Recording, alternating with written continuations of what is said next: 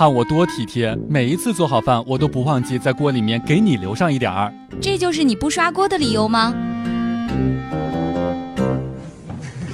笑不笑由你。小时候做错的事儿呀，都是妈妈打我，所以一直幻想着让妈妈过去上班赚钱，爸爸在家里面该有多好。直到上了初中，个子长了，人也扛揍了，才知道老爸小时候不打我是怕把我给打死。昨天把儿子打了，今天他对我说：“爸爸，我以后好好听你的话，不要打我了，好吗？”我说。这怎么可以呢？这祖传的手艺怎么能丢？以前你爷爷呀也是这么打我的。笑不笑由你。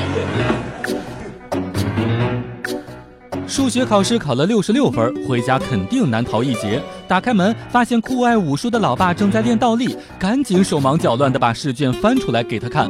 老爸果然很满意，只是晚上他想起来了什么，还是把我揍了一顿。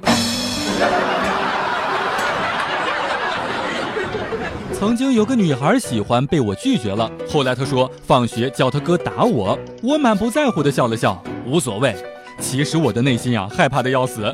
后来他哥哥并没有打我，但是让我幼小的心灵深深的受到了伤害。他哥哥当时就说了一句：“妹儿啊，你要我打的就是这么丑的一个家伙吗？”算了，我下不去手。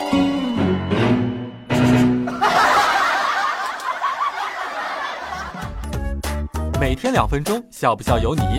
你要是不笑，我就不跟你玩了。